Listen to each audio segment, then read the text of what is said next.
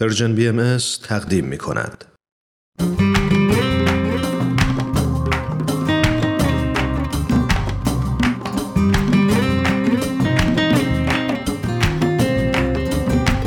دوستان عزیز همراهان همیشگی آموزه های نو امیدواریم که روزگارتون خوش باشه و آماده شنیدن قسمت دیگه از مجموعه برنامه آموزه های نو باشید امروز هم دو مقاله دیگه از وبسایت bahayteachings.org رو بهتون معرفی می‌کنیم. مقاله اول نوشته باربارا دیویس با عنوان زبان مثبت کلید آرامش و مقاله دوم با عنوان تعادل در روابط از راه دور نوشته مایا منصور. دوستان لطفاً با برنامه امروز آموزه های نو همراه باشید.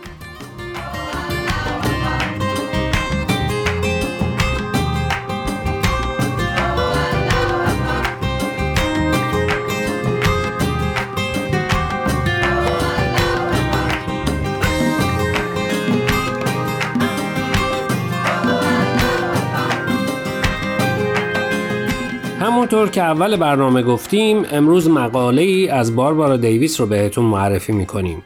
باربارا دیویس مشاور امور تجاریه و در رشته حل اختلاف و تخاصم تحصیل کرده. او در زمینه بهبود روابط بین کارکنان 20 سال تجربه داره و در این باره در کشورهای مختلفی سخنرانی کرده. از او همچنین چندین کتاب، رمان و نمایش و داستان کودکان به چاپ رسیده. خب فرزاد قبل از اینکه به خلاصه مقاله بپردازیم بگو ببینم نظر در مورد عنوان برنامه چیه؟ قبل از اینکه بخوام به سوال جواب بدم باید بدونم منظور نویسنده از استفاده از زبان مثبت چیه؟ خودت چی فکر می‌کنی؟ اگه منظورش این باشه که به جای رو راست بودن و گفتن حقیقت حرفای دیگران رو فقط تصدیق کنیم تا مبادا ناراحت و دلخور بشن خیلی موافق نیستم. گرچه اگر همه ما همین روش رو پیشه کنیم احتمالا دیگه دلخوری پیش نمیاد و همه در صلح و صفا خواهیم بود. خب حالا منظور نویسنده از زبان مثبت واقعا چیه؟ خب یکم موضوع پیچیده است اما جالبه چون در حقیقت باربارا داره اعتراف می‌کنه به اونچه درونش میگذره. اونطور که از بیوگرافیش برمیاد کسی که هم مشاور در زمینه ارتباطات و هم نویسنده نباید در بازگو کردن افکارش مشکلی داشته باشه. درست میگی خودش هم به همین نکته اشاره می‌کنه اما جالبه که میگه من یکی از اصلی ترین ضعف هم گفتگو کردن با دیگرانه. و این در حالیه که همه میگن من در بازگو کردن افکارم خیلی ماهرم و معمولا اولین کسی هستم که اگه در جمعی کسی مورد تمسخر قرار بگیره دربارش حرف می‌زنم و سعی می‌کنم جلوشو بگیرم و کوتاه هم نمیام. پس اگر تا اینجا رو درست متوجه شده باشم او از زبانی که در روابطش با دیگران به کار می‌بره ناراحته. یعنی فکر می‌کنه زبانش زبان منفیه درسته؟ و معتقد زبان منفی زبانیه که به دنبالش تهدید و گوشمالی همراهه. دقیقا. یعنی این کاری که می‌کنی نتایج منفی به بار میاره. یا اگه این کار رو انجام بدی یا به حرف من گوش ندی مجازات و تنبیه میشی و غیره. مثل بعضی از روش های تربیتی که بر پایه تهدید و مجازات بنا شده. درسته. به نظر باربارا این لحن رو در رابطه بین والدین و بچه ها کارفرما و کارگر مشتری و فروشنده و خیلی روابط اجتماعی دیگه میشه دید.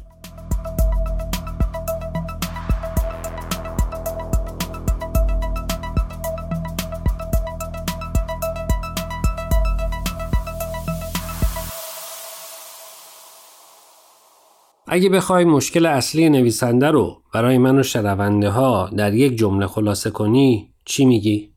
خب اون میگه من آدم منفی نیستم و اتفاقا به اینکه بشریت داره یه توانایی بالقوه که می‌تونه در آرامش زندگی کنه معتقدم. اما ظاهرا از اینکه نمی‌تونه اونچه که در درون و قلبش میگذره رو با زبانی مثبت بیان کنه ناراحته. احتمالا چون این زبونیه که همیشه از اطرافیانش در محیط های اجتماعی و یا حتی شاید از پدر و مادرش در کودکی شنیده و حالا دیگه خودش هم یاد گرفته و نمی‌تونه تغییرش بده. بله باربارا میگه خب حالا فکر کنید وقتی دیگران مثل مشتریت که انتظار داره تو الان راه حل ساده برای مشکل کاریش که اتفاقا فکر می‌کنه کوچیک بهش بدی به جاش بشنوه که تجارتش مشکل بزرگی داره و به این راحتی ها حل نمیشه و اشتباهات زیادی کرده چه حالی میشه؟ خب نمیشه هم که برای جریه دار نکردن احساسات کسی حقایق رو پوشوند. تا کی میشه زندگی روابط یا تجارت یک نفر رو به ورطه نابودی برد فقط برای اینکه خدایی نکرده با گفتن حقیقت ناراحت نشه. پیچ مقالم همینجاست. باربارا با زبان منفی داشتن مخالفه. اما با اونایی هم که فقط روی زبان مثبت تاکید می‌کنن موافق نیست. در پایان هم راه حلی ارائه نمی‌کنه اما خواننده رو دعوت می‌کنه که به این سوال فکر کنن. اگه حقیقت فقط در زبان تلخ منفی قابل بیانه آیا نباید نتیجه گرفت که هر آنچه در زبان مثبت به بیان در میاد مجاز و توهمه؟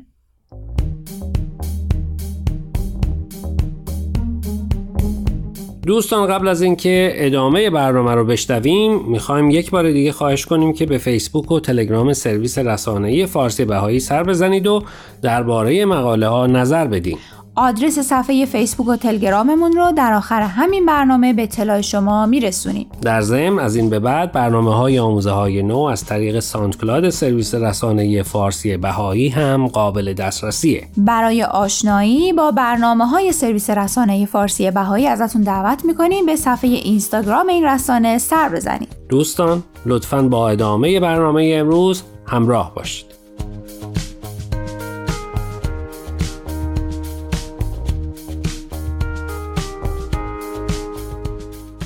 دوستان امیدواریم مقاله اول این برنامه رو پسندیده باشید. در این قسمت به معرفی مقاله می‌پردازیم نوشته مایا منصور با این عنوان تعادل در روابط از راه دور مایا منصور فارغ و تحصیل از کالج ایالتی اورگرینه و آثار هنریش در جاهای مختلفی از جمله سول پنکیک منتشر شده. مایا مقالش رو با این جمله شروع می‌کنه از وقتی یادم میاد همیشه کسی بوده که دلم براش تنگ بوده. در این مقاله مایا از تجربه و تاثیرات مثبت و منفی دوستی هایی از راه دورش نوشته اینکه چطور تکنولوژی این امکان رو براش فراهم کرده تا دوستانی از سراسر دنیا داشته باشه و در این حال این رابطه از راه دور جای دیدار رو در رو با دوستاش رو هیچ وقت پر نمی‌کنه. تو چی فکر می‌کنی؟ خب راستش تا حد زیادی باش موافقم. در اینکه تکنولوژی این امکان رو برای ما فراهم کرده تا با کسایی در تماس باشیم که در غیر این صورت هیچ وقت امکان دیدنشون رو نداشتیم شکی نیست. هم سن و سالای من یادشونه بچه که بودیم اگه فامیلی داشتیم اونور دنیا خیلی که خوش شانس بودیم سالی دو سه بار عکسی ازشون به دستمون می‌رسید و چند بارم تماس تلفنی داشتیم. تازه اگه وسط کار تماس تلفنی قطع نمی‌شد و مکالمه هامون نصف نیمه به دفعه بعد موکول نمی‌شد. من که خوب یادمه اما از طرف دیگه فکر می‌کنم این امکانات امروزی یکم من رو که لاقل تنبل کرده. از بس خیالم راحته که هر لحظه که خواستم می‌تونم با دوست و فامیل در تماس باشم. بعضی وقتا یادم میره که حتی احوالی بپرسم و بیشتر وقتا این تماسا موکول میشه به وقتی که خبر بدی مثل فوت کسی رو میشنویم یا خبر عروسی و تولد قدم نورسیده بهمون می‌رسه. به همه اینایی که گفتی زندگی پرمشغله رو هم اضافه کن که فرصت سرخاروندن رو از خیلی ها گرفته چه برسه به احوال پرسی از دوست و آشنای راه دور. نظر نویسنده مقاله مایا منصور چیه؟ مایا توجه خواننده رو به یک نکته مهم جلب می‌کنه و اون اینه که وقتی با کسی که از صمیم قلب دوستش داره در ارتباطه دیگه مهم نیست اون فرد نزدیکشه یا دوره وقتی رابطه معنادار و مفید با کسایی که براش مهمن داره دیگه مهم نیست این رابطه از طریق اپلیکیشن هایی که روی وسایل الکترونیکی مثل موبایل نصب شدن یا رو در رو اتفاق میافته.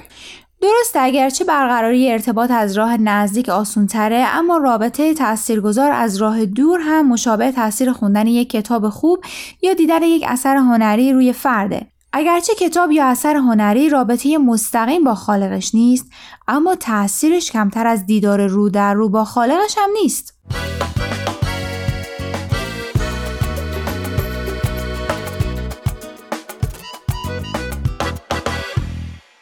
دوستان عزیز امیدوارم برنامه امروز رو پسندیده باشید لطفا با ما تماس بگیرید و نظرتون رو راجع به این مقاله ها با ما در میون بگذارید. نشانی ایمیل ما هست info at persianbms.org اگر هم موفق نشدید که همه قسمت ها رو گوش کنید یا دوست دارید یک بار دیگه اونا رو بشنوید می‌تونید به سراغ وبسایت سرویس رسانه فارسی بهایی برید به آدرس Persian Bahai Media یا تلگرام ما به آدرس ادساین پرژن BMS در ضمن همه برنامه های ما در فیسبوک، گوگل پلاس، یوتیوب و ساندکلاد سرویس رسانه فارسی بهایی بارگذاری شده و می‌تونید برنامه ها رو در اونجا گوش کنید یا از طریق این رسانه ها برای ما نظر یا پیام هاتون رو بفرستید. خب دوستان تا هفته آینده که به سراغ مقاله های دیگه و نویسنده های دیگه از وبسایت bahayteachings.org بریم من فرزاد و من پریسا از شما خدافزی می‌کنیم. خدا نگهدار.